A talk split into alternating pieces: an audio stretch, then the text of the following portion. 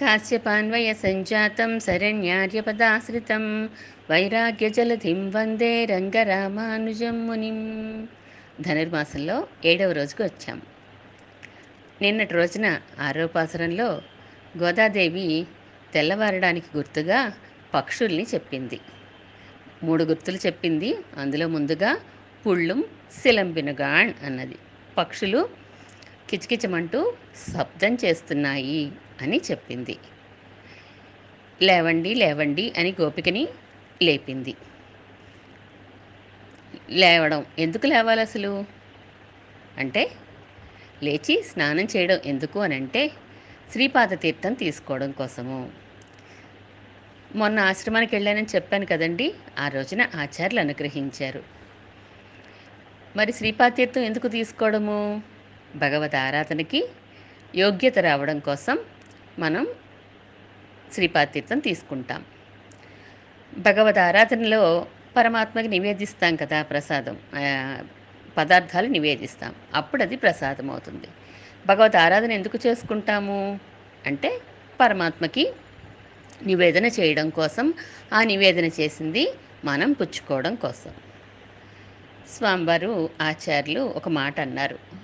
రెండు ఉభయ వేద వేదాంతాల్ని కూడా అనుష్ఠానంలో పెట్టుకోండి చాలు అన్నారు. ఉభయ వేదాంతాల్ని అనుష్ఠానంలో పెట్టుకోవడం అంటే ఇంకేమైనా ఉందండి? అసలు సామాన్యమైన అది జరుగుతుందా? అసలు సాధ్యమా? అనుకున్నాను నేనైతే. కానీ స్వామివారు సింపుల్గా చెప్పేశారు. అంబరమే తన్నీరే సోరే ఆండళతలు చెప్పింది కదా? పదిహేడవ పాసురంలో అన్నారు. అంటే శ్రీపాత తీర్థం తన్నీరే. అంబరమే అంటే ఆచార్య తిరువడిగళ్ళు శ్రీపాతీర్థం పుచ్చుకుంటాం మనం. సోరే అంటే ప్రసాదం. అంతే అయిపోయింది. ఆచార్య శ్రీ శ్రీపాతీర్థం తీసుకోవడం ఆరాధన చేసుకోవడం ప్రసాదం పుచ్చేసుకోవడం. ఇంతే కదా. ఇంకెంతకంటే ఏం కావాలి జీవితానికి? ఇప్పుడు ఈ కరోనా రోజులని కూడా భయపడుతుంది. మన ప్రాణం గురించో మనకేదో రోగం వస్తుందనో కాదు. రోగం వస్తే మన అనుష్ఠానం చెడిపోతుంది అని చెప్పి. మన ఒక్కరిదే కాదు కదా. మన ఇంట్లో వారందరిది కూడా అనుష్ఠానం చెడిపోతుంది. కాబట్టి మనం కరోనా నుంచి జాగ్రత్తగా ఉంటున్నాం తప్ప మిగిలిన విషయాల గురించి భయపడి కాదు అని ఆచార్యులు చెప్పారు. అంటే అనుష్ఠానం ఎంత ముఖ్యంగా చేసుకోవాలో మనం ఆచార్యులను ఆశ్రయించినందుకు పరమాత్మని శరణాగతి చేసినందుకు మనం చేయవలసింది ఏంటి? ఉభయ వేదాంతాలని అనుష్ఠానంలో పెట్టుకోవడం అంటే కేవలం ఇంతే అని చెప్పారు ఆచార్యులు. ఎంత చక్కగా చెప్పారండి ఎంత సూక్ష్మంగా చెప్పారు. ఇప్పుడు రోజు ప్రతిరోజు అందుకే మా ఆచార్యులు ఏదైనా ఊరు వెళ్ళినా కూడా మానద్దు మానద్దు శ్రీపాతీర్థం ఆరాధన కూడా మానద్దు అని పదే పదే చెప్తూ ఉంటారు ఆచార్యులు. నిన్న శ్రవణం గురించి చెప్పారు అని అనుకున్నాం. వినాలి వినాలి వినాలి. అంతే కదండి? శబ్దాలు మూడు పక్షుల శబ్దాలు శంకారావం శబ్దము హరిహని అని మునులు యోగులు వెళ్తున్నారు. నీకు వినిపించలేదా? అని అడిగింది నిన్న. పిళ్ళై పిళ్ళై ఆళ్వాన్ అనే ఆయన అన్నారు అనేవారట. పక్షులకి మనం నమస్కారం చెయ్యాలి అని అన్నారట. అంటే ఏంటండి? అంటే మనకి కర్తవ్యాన్ని ప్రబోధిస్తున్నాయి. మన కర్తవ్యం అంటే లేవడం కర్తవ్యం కదా ఆ టైంలో మన కర్తవ్యం లేవడం. అందుకని మనకి కర్తవ్యాన్ని ప్రబోధిస్తున్నాయి కాబట్టి వాటికి మనం నమస్కారం చెయ్యాలి ఇప్పుడును అని అనేవారట. కర్తవ్యం అంటే తర్వాత చేయవలసిన పని ఏంటి? అదే కదా దానికోసమే కదా లేపిస్తాం మనము. భగవద్ అనుభవాన్ని పొందే కర్తవ్య నిర్వహణం మనకి గుర్తు చేస్తూ ఉంటుంది.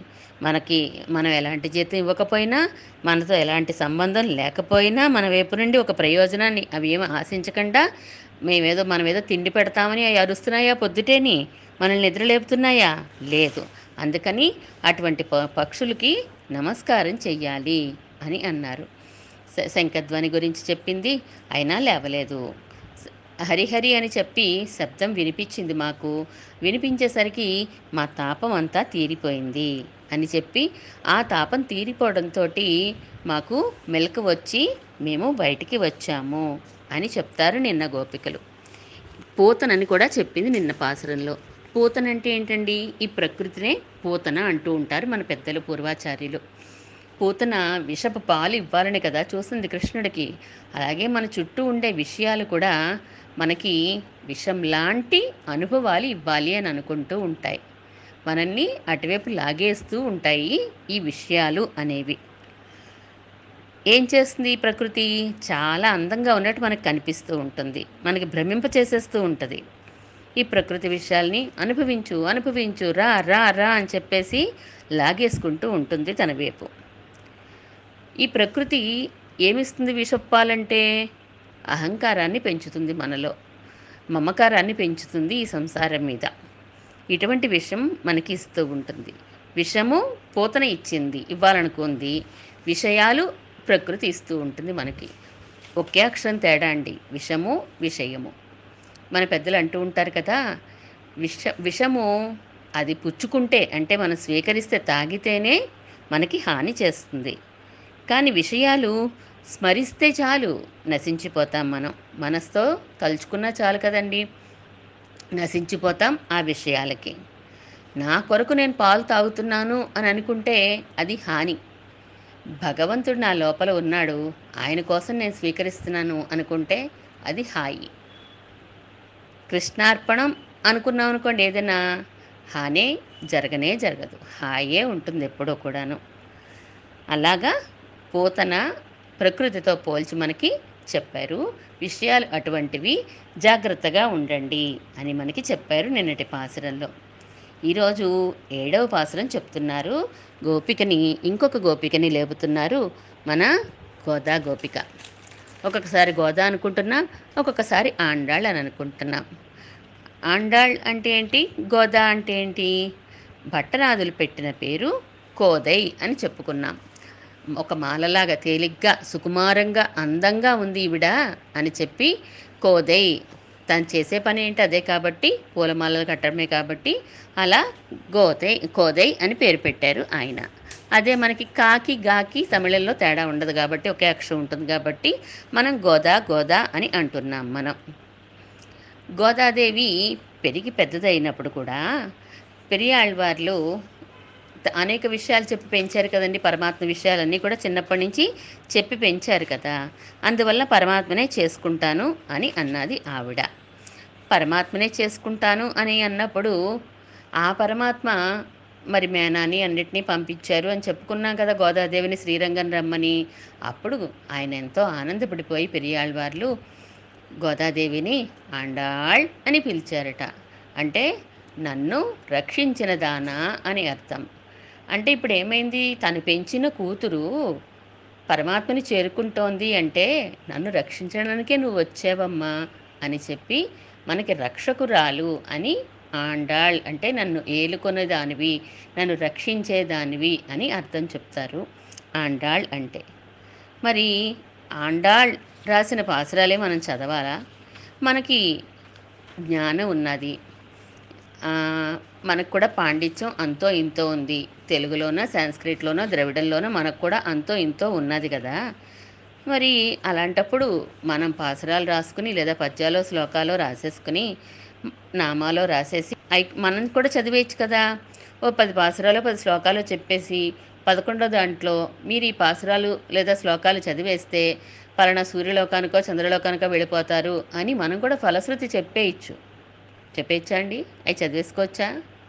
అవి చదివేస్తే ఏ సూర్యలోకానికి వెళ్ళాం చంద్రలోకానికి వెళ్ళాం ఇక్కడే ఉంటాం. ఎందుకంటే చెప్పేవారు అనుభవించి చెప్పగలగాలి. అక్షరాలన్నిటికీ శక్తి ఉంటుంది కానీ కూర్పులో తేడా ఉంటుంది కదండి. కూర్పులో తేడా ఉంటుంది. ఆ శక్తి కలిగిన వారు శక్తి మంతులో శక్తి మతో అది చెప్తే ఆ స్థుతికి ఆ నామాలకి ఒక శక్తి వస్తుంది. పరమాత్మని దర్శించి ఆ అనుభవం లోపల ఇమ్మడక బయటికి ప్రవహిస్తే అప్పుడు దానికి దివ్యత్వం వస్తుంది. రాసేవారిలో రచయితలో అంత శక్తి ఉంది కాబట్టే ఈనాడికి మనం తిరుప్పావే చదువుకుంటున్నాము దాన్ని అనుసంధానం చేసుకుంటున్నాము తిరుప్పావే వ్రతాన్ని ఆచరించుకుని ఆనందాన్ని పొందుతున్నాం మనం. దానికి అంత శక్తి లేకపోతే ఆ గ్రంథాన్ని ఇంతమంది ఇంతలా ఆదర ఆదరించేవారమే కాదు కదా. అందువలన గోదాదేవి చే- రాసిన పాసురాలు చదువుకుందాం. ఈ వ్రతాన్ని ఇలాగే చేసుకుందాం మనం. నిన్న పుళ్ళరయ్యన్ కోయిల్ అనే పదాన్ని వాడింది కాబట్టి మన గోదమ్మ శ్రీవిల్లిపుత్తూరులోని ఆలయం చెప్పబడింది అని చెప్పారు.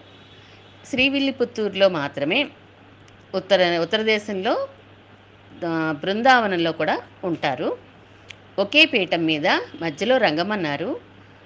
ఆయనకి కుడివైపున ఆండాళ్ళు ఎడం వైపున గరుడాళ్వార్లు ఒకే పీఠం మీద ఉంటారండి. ఎక్కడైనా స్వామి ఒక్కరు ఉంటారు లేదా అమ్మ ఒక్కరు ఉంటారు.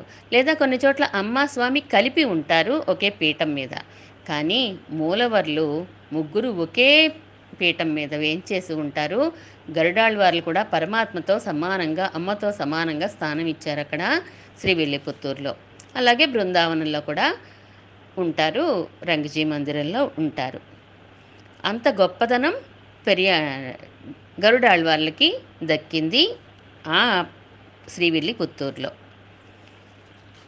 ఈరోజు ఏడవ పాసరంలో మనకి ఇంకొక గోపికని లేపుతున్నారు. నిన్న చెప్పుకున్నాం కదా మనము నిన్న నిన్న లేపబడిన గోపిక కొత్తగా భగవద్ అనుభవంలోకి వచ్చింది. పిళ్ళాయ్ వచ్చిన దానా అని పిలిచింది గోదా గోపిక అని చెప్పుకున్నాం. ఈరోజు పాసరంలో గోపిక నిన్న ఆవిడ కంటే కూడా కొంచెం ప్రౌఢ మటండి అంటే ఇంకొంచెం అనుభవం ఎక్కువగానే ఉంది. పేయ పెన్నే అని పిలుస్తున్నారు ఈ గోపికని. పెణ్ అంటే స్త్రీ అని అర్థం. ఎటువంటి పెన్ అంటే పిచ్చి పిల్ల అని పిలుస్తున్నారట. పెణ్ అంటే స్త్రీ కదా పిల్ల అని పేయి పెణ్ణి అంటే పిచ్చి. పిచ్చి అంటే ఏంటి భగవంతుణ్ణి అనుభవించాలని తెలుసట ఈవిడికి కానీ ఎలా అనుభవించాలో తెలియట్లేదు. సరే పాసరాన్ని ముందు చూసి తర్వాత దాని భావాన్ని తెలుసుకుందాం. కీసు కీసు ఎండ్రు ఎంగుం ఆనే చాతన్. కలందు పేసిన பேச்சரவங் కేటిలయో పేయ పెణ్ణే காசும் பிறப்பும் கலகலப்ப கைபேர்த்து வாசனருங்குழல் ஆயச்சியர்.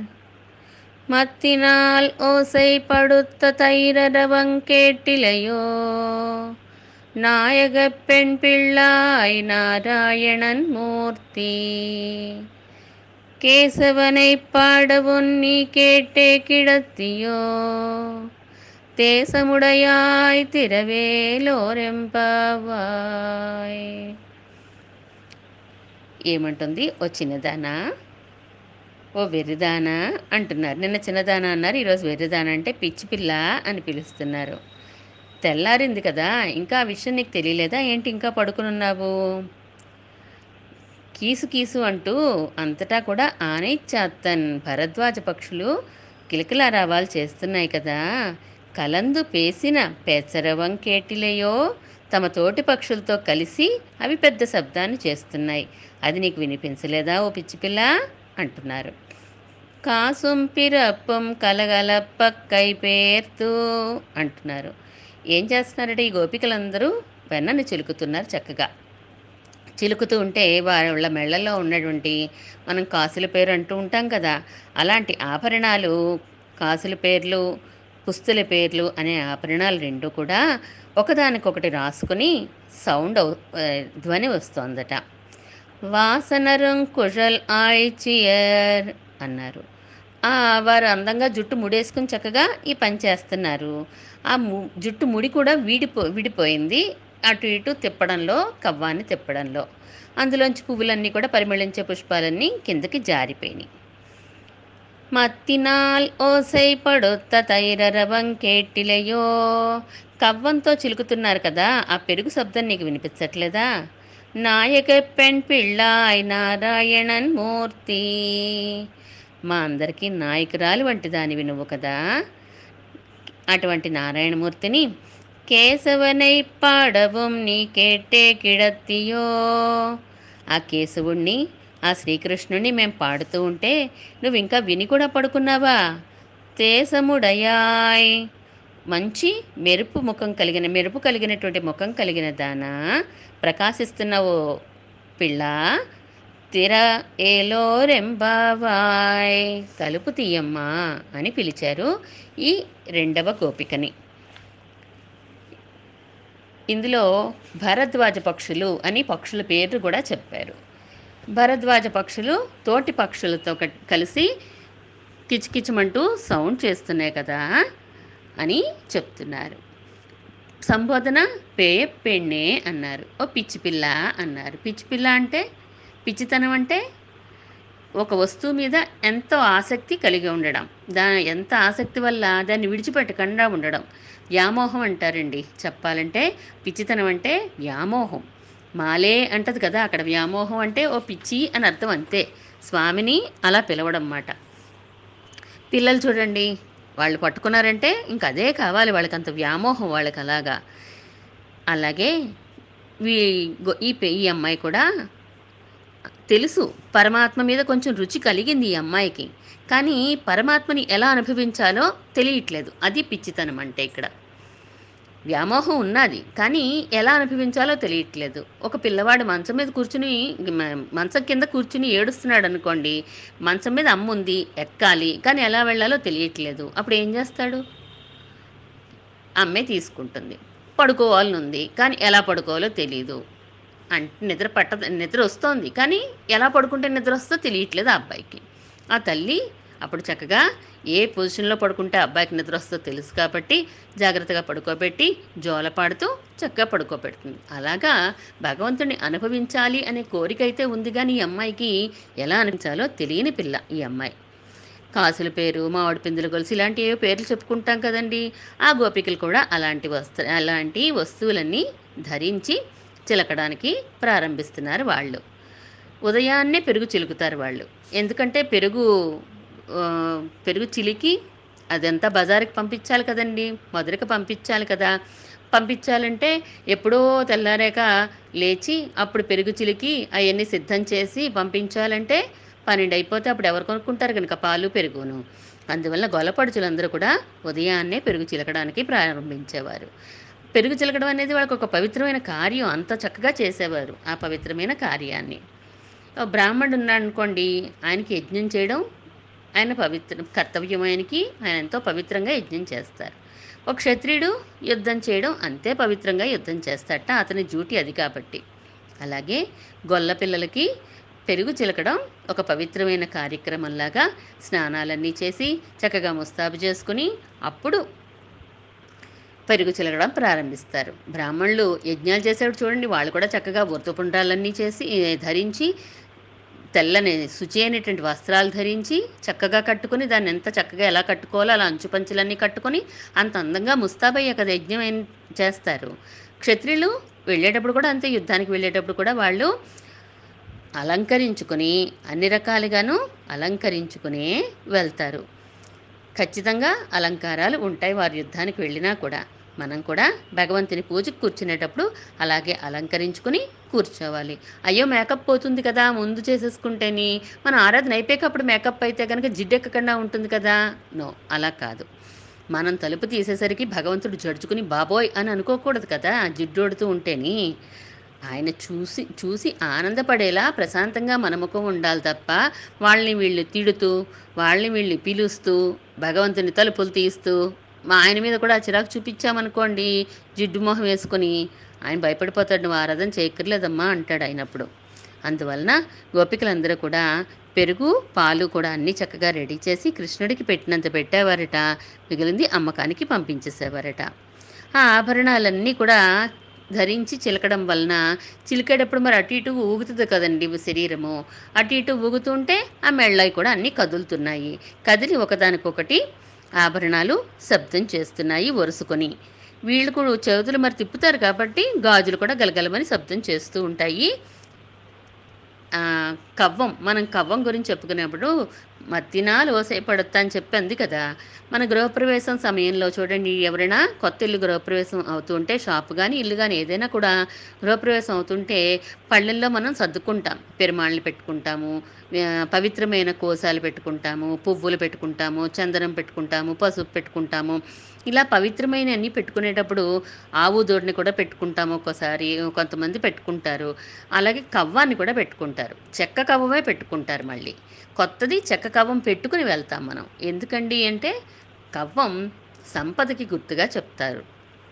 ఇదివరకు మరి సంపద అంటే పాడి సంపద పశు సంపద ఇదే కదండి చెప్పేవారు సంపద అంటేని. అందుకని ఎవరింట్లో కవ్వం తిరిగే శబ్దం వస్తుందో వారిలో సంపదతో ఉన్నది అనడానికి గుర్తు.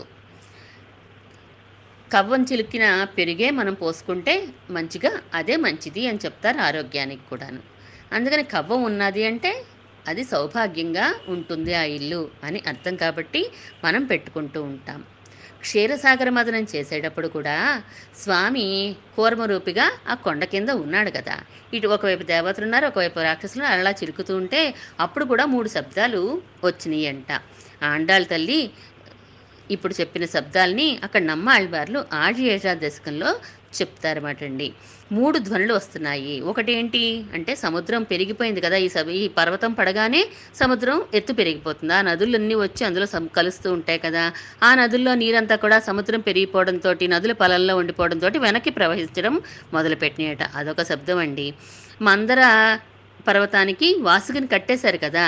మరి ఆ వాసుకి అటు ఇటు తిప్పుతూ ఉంటే రాపిడి సౌండ్ వస్తుంది కదా. అదొక శబ్దం అటండి. కొండ తిరుగుతోంది కాబట్టి సముద్రంలో సుడులు సుడులుగా తిరుగుతుంది కదా. మరి అందులో ఉండే పాలన్నీ సుడులు సుడులుగా తిరుగుతాయి కదా. అదొక శబ్దం అంట ఆరు మలైక్కు ఎతిరందోడి మరి అరవూరు సులాయి మలితే ఎక్కుమొలి కడల్ మారు సుజండ్రు అజైకిండ్ర ఒలి అప్పన్సారు పడ అముదం కొండనాన్నే అంటారు ఆజేజ దశకంలో నమ్మాళ్ళవార్లు. ఇలా పరమాత్మ చిలికినప్పుడు పరమాత్మ కో- కూర్మరూపిగా ఉన్నప్పుడు మూడు శబ్దాలు ఎలా వచ్చినాయో గోపికలు చిలుకుతుంటే కూడా మూడు ధ్వనులు వస్తున్నాయట. వారు కేశవుణ్ణి కృష్ణుణ్ణి పాడుతూ చిలుకుతున్నారు. అదొక సౌండ్ అండి. వారి ఆభరణాలు రాసుకుంటున్నాయి. అదొక ద- ధ్వని అండి. పెరుగు చాలా గట్టిగా ఉంటుంది కదండి. కవ్వం దింపాలంటేనే చాలా కష్టమట కృష్ణుడు పుట్టాక ఆ రేపల్లలో పెరుగు అంత గట్టిగా ఉందట. ఆ పెరుగు సర్ర సర్రనమైన తాడు కదులుతూ ఉంటే అదొక పె- పెరుగు ధ్వని ఒకటి వస్తుంది. ఆభరణాల ధ్వని కృష్ణుని కీర్తిస్తున్న ధ్వని పెరుగు ధ్వని మూడు ధ్వనులతోటి చక్కగా సౌండ్ వస్తోంది కదా. నీకు అంత పెద్ద శబ్దం వినిపించలేదమ్మా అంటున్నారు. పర పరమాత్మ నామాలు కూడా నీ చెవిలో పడలేదా? చెవిలో పడినా కూడా నువ్వు విన్నట్టు తెలియనట్టు పడుకున్నావా నువ్వు? అని అడుగుతున్నారు. ఆయచ్చియర్ అంటున్నారు. వాళ్ళ తపస్సు ఏంటండి? అంటే చిలకడమే తపస్సు. వాళ్ళకి ధ్యానమైన తపస్సు అయిన వారు ఏదైనా కూడా పాలు పెరుగు. వాళ్ళ పనంతసేపు అంతే. పాడికొండను పరిశుభ్రంగానే అయ్యాకనే ముట్టుకుంటారు తప్ప అపరిశుభ్రంగా పాడికొండను ముట్టుకొనే ముట్టుకోరట వారు. అదే యజ్ఞం వాళ్ళకి అని చెప్తారు. అదే ఆరాధన వాళ్ళకి. నాయగప్పెన్ పిళ్ళాయ్ అన్నారు. అంటే మాకు నాయకురాలివి కదా నువ్వు. ఇంతకాలం భగవంతుని ఎలా అనుభవించాలో నువ్వే మాకు చెప్తూ వచ్చావు. ఈరోజు మరి మాతో కలవకుండా పడుకున్నావేంటమ్మా? అంటున్నారు. భగవంతుని కీర్తిస్తే పని బయటకు వస్తుందేమో అని నామాల్ని కీర్తిస్తున్నారు వీళ్ళు. పరమాత్మ అనేక నామాలు ఉన్నాయి కదా అందులో కేశవ అని చెప్పి ఇందులో చెప్తున్నారు. ఆ కేశవుణ్ణి మేము కీర్తిస్తున్నాం కదా ఆ నారాయణమూర్తిని మేము కీర్తిస్తున్నాం కదా మరి నువ్వు ఎందుకు రావట్లేదమ్మా? కేశవనే పాడవు నీకెట్టే కిడతీయో విని కూడా పడుకున్నావా ఏంటి?